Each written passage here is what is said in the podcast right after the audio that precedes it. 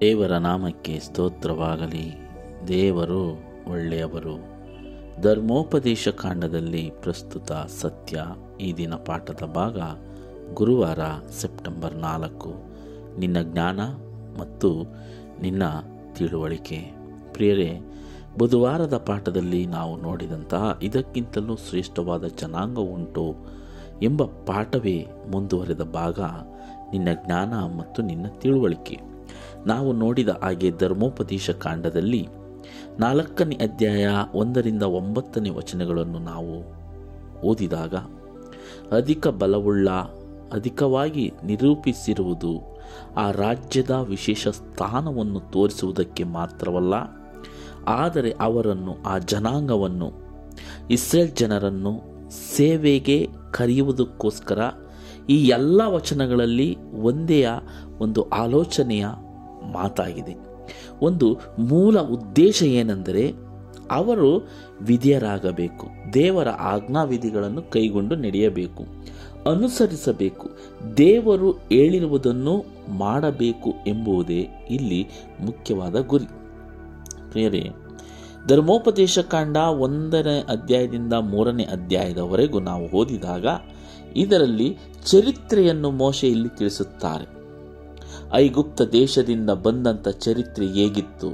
ಆ ವಿಷಯವನ್ನು ಇಲ್ಲಿ ತಿಳಿಸುತ್ತಾರೆ. ಆದರೆ ನಾಲ್ಕನೇ ಅಧ್ಯಾಯದಿಂದ ಪ್ರಾರಂಭವಾಗುವ ಹೊತ್ತಿಗೆ ನಾಲ್ಕನೇ ಅಧ್ಯಾಯದಿಂದ ಹೇಗೆ ಬದುಕಬೇಕು? ಯಾವ ರೀತಿ ಬದುಕಬೇಕು? ಎಂಬುದನ್ನು ಇಲ್ಲಿ ದೇವರು ಹೇಳುತ್ತಾರೆ. ಹಾಗಾಗಿ ನಾಲ್ಕನೇ ಅಧ್ಯಾಯ ಒಂದರಿಂದ ಒಂಬತ್ತನೇ ವಚನದಲ್ಲಿ ನೀವು, ನಾನು ಆರಿಸಿಕೊಂಡ ಇಸ್ರೇಲ್ ಜನಾಂಗ, ನೀವು ತಿಳುವಳಿಕೆಯಲ್ಲಿ ಹೇಗೆ ಇರಬೇಕು? ಜ್ಞಾನದಲ್ಲಿ ಹೇಗೆ ಇರಬೇಕು? ನೀವು ಹೇಗೆ ಶ್ರೇಷ್ಠ ಜನರಾಗಿರಬೇಕು? ನಿಮ್ಮನ್ನು ಕಂಡರೆ ಬೇರೆ ಜನಾಂಗದವರು ಯಾವ ರೀತಿಯಾಗಿ ಗೌರವಿಸಬೇಕು ಎಂಬುದನ್ನು, ಅದಕ್ಕಾಗಿ ನೀವು ಯಾವ ರೀತಿ ಈ ಲೋಕದಲ್ಲಿ ಯಾವ ಗುಣಗಳನ್ನು ಧರಿಸಿಕೊಂಡು ಬದುಕಬೇಕು ಎಂಬುದನ್ನು ಇಲ್ಲಿ ದೇವರು ಹೇಳುತ್ತಾರೆ ಪ್ರಿಯರೇ. ಧರ್ಮೋಪದೇಶ ಕಂಡ ನಾಲ್ಕನೇ ಅಧ್ಯಾಯ ಆರನೇ ವಚನವನ್ನು ನಾವು ಓದಿದಾಗ, ಇವುಗಳನ್ನು ಕೈಗೊಂಡು ಅನುಸರಿಸಿರಿ. ಅನುಸರಿಸಿದರೆ ಅನ್ಯ ಜನಗಳು ನಿಮ್ಮನ್ನು, ಜ್ಞಾನಿಗಳು, ವಿವೇಕಿಗಳು ಎಂದು ತಿಳಿಯುವರು. ಅವರು ಈ ಆಜ್ಞೆಗಳ ವಿಷಯದಲ್ಲಿ ವರ್ತಮಾನವನ್ನು ಕೇಳಿ, ಈ ದೊಡ್ಡ ಜನಾಂಗವು ಜ್ಞಾನ, ವಿವೇಕವುಳ್ಳ ಜನಾಂಗ ಎಂದು ಮಾತನಾಡಿಕೊಳ್ಳುವರು. ಹೌದು ಪ್ರಿಯರೇ. ಯಾವಾಗ ದೇವರು ಕೊಟ್ಟಿರುವ ಆ ಆಜ್ಞಾವಿಧಿಗಳನ್ನು, ಆ ಹತ್ತು ಕಟ್ಟಳೆಗಳನ್ನು ನಾವು ಪರಿಪೂರ್ಣವಾಗಿ, ಸಂಪೂರ್ಣವಾಗಿ ಶ್ರದ್ಧೆಯಿಂದ, ವಿನಯದಿಂದ, ವಿಧೇಯತೆಯಿಂದ ಚಾಚು ತಪ್ಪದೆ ಪಾಲನೆ ಮಾಡುತ್ತೇವೋ?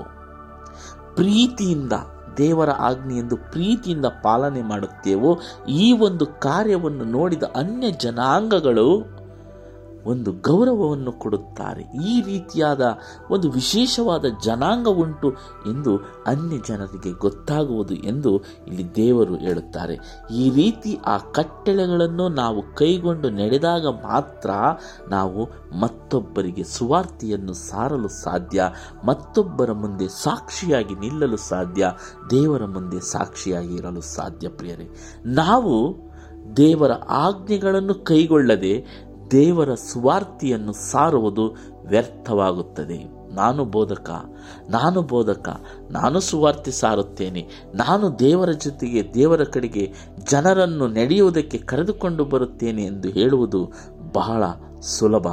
ಆದರೆ ದೇವರ ಆಜ್ಞೆಗಳನ್ನು ಕೈಗೊಂಡು ನಡೆದಾಗ ಆ ಜೀವನವೇ ಮತ್ತೊಬ್ಬರಿಗೆ ಸುವಾರ್ತಿಯಾಗಿರುತ್ತದೆ. ಆ ಜೀವನವೇ ಮತ್ತೊಬ್ಬರಿಗೆ ಮಾದರಿಯಾಗಿರುತ್ತದೆ. ಆ ಜೀವನವೇ ಮತ್ತೊಬ್ಬರಿಗೆ ಸಂದೇಶ ಸಾರುವ ಜೀವನವಾಗಿರುತ್ತದೆ ಎಂದು ಈ ಪಾಠ ಕಲಿಸಿಕೊಡುತ್ತದೆ ಪ್ರಿಯರೇ. ಈ ಜನಾಂಗ ಅನ್ಯ ಜನಗಳ ದೃಷ್ಟಿಯಲ್ಲಿ ಜ್ಞಾನ ಮತ್ತು ತಿಳುವಳಿಕೆಯನ್ನು ಕುರಿತು ಕರ್ತರು ವಿಶೇಷವಾಗಿ ಏನು ಹೇಳುತ್ತಾರೆಂದರೆ, ಕಟ್ಟಳೆ ಮತ್ತು ನ್ಯಾಯ ತೀರ್ಪುಗಳನ್ನು ಪ್ರಥಮ ದೃಷ್ಟಿಯಲ್ಲಿ ಅದರಲ್ಲಿಯೇ ಜ್ಞಾನ ಮತ್ತು ತಿಳುವಳಿಕೆಗಳು ಇದೆ ಎಂದು ಕಾಣುತ್ತದೆ. ಹೌದು. ಜ್ಞಾನ ಮತ್ತು ತಿಳುವಳಿಕೆ ಏನೆಂದರೆ, ಆ ದೇವರ ಆಜ್ಞೆಗಳನ್ನು ಕ್ರಮವಾಗಿ ಆಚರಿಸುವುದೇ ಜ್ಞಾನ ಮತ್ತು ತಿಳುವಳಿಕೆ ಎಂದು ಈ ಪಾಠ ಹೇಳುತ್ತದೆ ಪ್ರಿಯರೇ. ದೇವರ ಆಜ್ಞೆಗಳಿಗೆ ನಾವು ವಿಧಿಯರಾದಾಗ ಮಾತ್ರ ಜ್ಞಾನ ತಿಳುವಳಿಕೆಗಳು ನಮ್ಮ ಮನಸ್ಸಿಗೆ ಬರುತ್ತವೆ, ನಮಗೆ ಬರುತ್ತವೆ, ನಮ್ಮ ಜೀವನಕ್ಕೆ ಒಂದು ಅಭ್ಯಾಸವಾಗಿ ಹೋಗುತ್ತವೆ ಪ್ರಿಯರಿ. ಆದರೆ ದೇವರ ಆಜ್ಞೆಗಳಿಗೆ ವಿಧಿಯರಾಗದೆ ನಾವು ಜ್ಞಾನ ತಿಳುವಳಿಕೆಯನ್ನು ಪಡೆಯಲು ಸಾಧ್ಯವಿಲ್ಲ ಎಂದು ಈ ಪಾಠ ಹೇಳುತ್ತದೆ ಪ್ರಿಯರೇ. ಈ ಲೋಕದವರು ಕಾಣದಿರುವಂತೆ ಅತಿ ಉತ್ತಮವಾದ ನಿಯಮ, ನಿಬಂಧನೆ ಮತ್ತು ಕಾನೂನುಗಳನ್ನು ಇಸ್ರೇಲರು ಹೊಂದಿದ್ದರು. ಆದರೆ ಅವರು ಅದನ್ನು ಅನುಸರಿಸದಿದ್ದರೆ ಯಾವ ಪ್ರಯೋಜನ? ಹೌದು ಪ್ರಿಯರೇ, ಈ ಲೋಕದವರು ಕಾಣದಂಥ ಉತ್ತಮವಾದ ದೇವರು ಕೊಟ್ಟಂಥ ನಿಬಂಧನೆ ಮತ್ತು ಕಾನೂನನ್ನು ಇಸ್ರೇಲ್ ಜನಾಂಗದವರು ಹೊಂದಿದ್ದರು. ಅವರೇ ಆ ಒಂದು ಕಾನೂನನ್ನು, ನಿಬಂಧನೆಯನ್ನು ಅನುಸರಿಸದಿದ್ದರೆ ಯಾವ ಪ್ರಯೋಜನ ಎಂದು ಈ ಪಾಠ ನಮಗೆ ಕೇಳುತ್ತದೆ ಪ್ರಿಯರಿ. ಅವರ ಜ್ಞಾನ ಮತ್ತು ತಿಳುವಳಿಕೆಯು ಬಂದದ್ದು, ಅವರು ಅದನ್ನು ತಮ್ಮ ಜೀವನದಲ್ಲಿ ಪ್ರದರ್ಶನ ಮಾಡುವಾಗ ಮಾತ್ರ ದೇವರು ಅವರಿಗೆ ಕೊಟ್ಟ ಸತ್ಯವನ್ನು ಪರಿಪಾಲಿಸಲು ಸಾಧ್ಯ. ಹೇಗೆಂದರೆ, ಅವರು ಆಜ್ಞೆಗಳಿಗೆ ವಿಧಿಯರಾಗಬೇಕಾಗಿತ್ತು. ಅವರು ಆ ಸತ್ಯಕ್ಕೆ ಅನುಗುಣವಾಗಿ ಜೀವಿಸಿದ್ದರೆ ಆ ಬೆಳಕು ಮತ್ತು ಆ ಸತ್ಯ ಅವರಿಗೂ ಮತ್ತು ಅನ್ಯರಿಗೂ ಯಾವ ರೀತಿಯಲ್ಲೂ, ಎಲ್ಲ ರೀತಿಯಲ್ಲೂ ಒಳ್ಳೆಯದಾಗಿರುತ್ತಿತ್ತು. ಆದುದರಿಂದ ಪದೇ ಪದೇ ಅವರನ್ನು ವಿಧೇಯತ್ವಕ್ಕೆ ದೇವರು ಕರೆಯುತ್ತಿದ್ದರು. ಅವರು ದೇವರು ಕೊಟ್ಟ ಆ ನಿಯಮಗಳಿಗೆ ಮತ್ತು ಆ ನ್ಯಾಯ ತೀರ್ಪುಗಳಿಗೆ ವಿಧಿಯರಾಗಿದ್ದರೆ ಅವರು ಈ ಲೋಕಕ್ಕೆ ಬೆಳಕಾಗಿರುತ್ತಿದ್ದರು, ಪ್ರಿಯರೇ. ಆದರೆ ಅವರು ಬೆಳಕಾಗಿರಬೇಕಾಗಿತ್ತು. ಆದರೆ ಅವರೇ ಕತ್ತಲೆಯಲ್ಲಿ ನಡೆಯುವುದಕ್ಕೆ ಪ್ರಾರಂಭಿಸಿದರು. ಅವರನ್ನು ನೋಡಿ ಲೋಕದ ಎಲ್ಲ ಜನಾಂಗದವರಿಗೆ ಅವರು ದೇವರ ಕಟ್ಟಳೆಗೆ ವಿಧೇಯರಾಗಿದ್ದಾರೆ. ಅವರು ಲೋಕದವರಿಗೆ ಆಶ್ಚರ್ಯವನ್ನು ಉಂಟು ಮಾಡ ಉಂಟು ಮಾಡುವಂತಹ ವ್ಯಕ್ತಿಗಳಾಗಿರುತ್ತಿದ್ದರು. ಅವರಿಗಿದ್ದಂತಹ ಜ್ಞಾನ ಮತ್ತು ಕೌಶಲ್ಯವನ್ನು ಕೊಡುವ ದೇವರನ್ನು ಅನ್ಯ ಜನಾಂಗದವರು ನೋಡಿ ಆ ಜನಾಂಗವನ್ನು ಕೊಂಡಾಡುತ್ತಿದ್ದರು. ಮತ್ತು ಅವರು ಬೇರೆಯವರಿಗೆ ಗುರುಗಳಾಗಿ ಇರಬಹುದಾಗಿತ್ತು.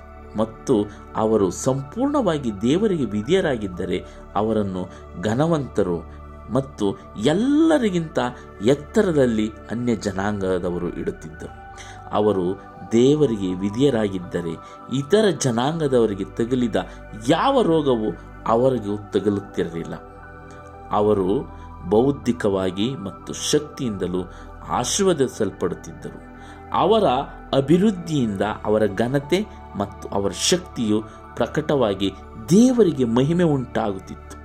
ಅವರು ರಾಜವಂಶದ ಯಾಜಕರು ಮತ್ತು ಅರಸರು ಆಗಬೇಕಾಗಿತ್ತು. ದೇವರು ಅವರು ಲೋಕದಲ್ಲಿ ಅತಿ ಶ್ರೇಷ್ಠ ಜನಾಂಗವಾಗಲೆಂದು ಅನುಕೂಲ ಮಾಡುತ್ತಿದ್ದರು. ಆದರೆ ಈ ಎಲ್ಲ ವಿಷಯದಲ್ಲೂ ಅವರು ಸೋತು ಹೋಗುತ್ತಾರೆ ಪ್ರಿಯರೇ. ಹಾಗಾಗಿ ನಾವು ಮತ್ತಾಯನು ಬರೆದ ಸುವಾರ್ತೆ ಐದನೇ ಅಧ್ಯಾಯ ಹದಿಮೂರು ಮತ್ತು ಹದಿನಾರನೇ ವಚನವನ್ನು ಓದೋಣ. ನೀವು ಭೂಮಿಗೆ ಉಪ್ಪಾಗಿದ್ದೀರಿ, ಉಪ್ಪು ಸಪ್ಪಗಾದರೆ ಅದಕ್ಕೆ ಇನ್ಯಾತರಿಂದ ಉಪ್ಪಿನ ರುಚಿ ಬಂದಿತ್ತು. ಜನರು ಅದನ್ನು ಹೊರಗೆ ಹಾಕಿ ತುಳಿಯುವುದಕ್ಕೆ ಅದು ಯೋಗ್ಯವೇ ಹೊರತು ಮತ್ತಾವ ಕೆಲಸಕ್ಕೂ ಬಾರದು. ಹದಿನಾರನೇ ವಚನ. ಅದರಂತೆ ನಿಮ್ಮ ಬೆಳಕು ಜನರ ಮುಂದೆ ಪ್ರಕಾಶಿಸಲಿ. ಈಗಾದರೆ ಅವರು ನಿಮ್ಮ ಒಳ್ಳೆಯ ಕ್ರಿಯೆಗಳನ್ನು ನೋಡಿ ಪರಲೋಕದಲ್ಲಿರುವ ನಿಮ್ಮ ತಂದೆಯನ್ನು ಕೊಂಡಾಡುವರು. ಹೌದು ಪ್ರಿಯರೇ, ದೇವರು ಕರೆದಿದ್ದು ಏಕೆಂದರೆ ಒಂದು ಉಪ್ಪಿನ ರೀತಿಯಲ್ಲಿ ಇಸ್ರೇಲ್ ಜನಾಂಗವಿರಬೇಕು. ಒಂದು ಬೆಳಕಿನ ರೀತಿಯಲ್ಲಿ ಇಸ್ರೇಲ್ ಜನಾಂಗವಿರಬೇಕು ಎಂದು ಕರೆದರು. ಈ ಪ್ರಸ್ತುತ ಸಮಯದಲ್ಲೂ ಸಹ ಯೇಸುಕ್ರಿಸ್ತರನ್ನು ಹಿಂಬಾಲಿಸುವ ಪ್ರತಿಯೊಬ್ಬ ಕ್ರೈಸ್ತನಿಗೂ ಈ ಮಾತು ಅನ್ವಯಿಸುತ್ತದೆ ಪ್ರಿಯರೇ. ಯಾರು ನಾನು ಯೇಸುಕ್ರಿಸ್ತನ ಹಿಂಬಾಲಕ ಎಂದು ಹೇಳುತ್ತಾರೋ ಅವರು ಉಪ್ಪಿನ ಹಾಗೆ ರುಚಿಯಾಗಿರಬೇಕು, ಬೆಳಕಾಗಿರಬೇಕು. ಮತ್ತೊಬ್ಬರು ಅವರ ವ್ಯಕ್ತಿತ್ವವನ್ನು ವ್ಯಕ್ತಿತ್ವವನ್ನು ಕಂಡು ಬೆರಗಾಗಬೇಕು, ಆಕರ್ಷಣೆಗೆ ಒಳಗಾಗಬೇಕು. ಇದೇ ಯೇಸುಕ್ರಿಸ್ತರು ಹೇಳಿಕೊಟ್ಟಂತಹ ಒಂದು ದಾರಿ. ಇದೇ ರೀತಿಯಾಗಿ ಯೇಸು ಕ್ರಿಸ್ತರು ಈ ಲೋಕದಲ್ಲಿ ಉಪ್ಪಿನ ರೀತಿಯಲ್ಲಿ, ಬೆಳಕಿನ ರೀತಿಯಲ್ಲಿ ಜೀವಿಸಿದರು. ಅವರನ್ನು ಹಿಂಬಾಲಿಸುವ ನಮ್ಮ ಗುಣಗಳು ಉಪ್ಪಿನ ರೀತಿಯಲ್ಲಿದ್ದಾವ, ಬೆಳಕಿನ ರೀತಿಯಲ್ಲಿದ್ದಾವ ಎಂದು ಯೋಚಿಸಬೇಕಾಗುತ್ತದೆ ಪ್ರಿಯರೇ. ಧರ್ಮೋಪದೇಶ ಕಾಂಡದಲ್ಲಿ ಪ್ರಸ್ತುತವಾಗಿ ಸತ್ಯವಾಗಿರುವ ಈ ವಾಕ್ಯಗಳನ್ನು ನಾವು ಗಮನವಿಟ್ಟು ಕೇಳಿ, ಈ ಒಂದು ವಾಕ್ಯದ ಪ್ರಕಾರ ನನ್ನ ಬದುಕು ಉಪ್ಪಿನ ಆಗಿದೆಯಾ? ಬೆಳಕಿನ ಆಗಿದೆಯಾ ಎಂದು ನನ್ನನ್ನೇ ನಾನು ಪ್ರಶ್ನೆ ಮಾಡಿಕೊಂಡಾಗ ಅದಕ್ಕೆ ಉತ್ತರ ದೊರೆಯುವುದು. ಈ ರೀತಿ ಬದುಕಬೇಕೆಂದು ದೇವರು ಅಪೇಕ್ಷೆ ಬಿಡುತ್ತಾರೆ ನಮ್ಮಲ್ಲಿ ಆ ರೀತಿಯಾದ ಜೀವನವನ್ನು ನಡೆಸಬೇಕೆಂದು ದೇವರು ನಿರೀಕ್ಷೆ ಮಾಡುತ್ತಾರೆ ಪ್ರಿಯರೇ. ಅದಕ್ಕಾಗಿ ನಾವೆಲ್ಲರೂ ಪ್ರಾರ್ಥನೆ ಮಾಡಿ ದೇವರಲ್ಲಿ ದೇವರಲ್ಲಿ ಪ್ರಾರ್ಥಿಸೋಣ. ಆ ರೀತಿಯಾದ ಶಕ್ತಿ ನಾವು ಬೆಳಕಾಗಿರಲು, ಉಪ್ಪಿನಂತೆ ಇರಲು ಪ್ರಯತ್ನಿಸೋಣ ಎಂದು ಈ ಪಾಠ ನಮಗೆ ಕಲಿಸಿಕೊಡುತ್ತದೆ. ಮತ್ತೆ ಮುಂದಿನ ಪಾಠದಲ್ಲಿ ಭೇಟಿಯಾಗೋಣ. ವಂದನೆಗಳೊಂದಿಗೆ. ಆಮೇಲೆ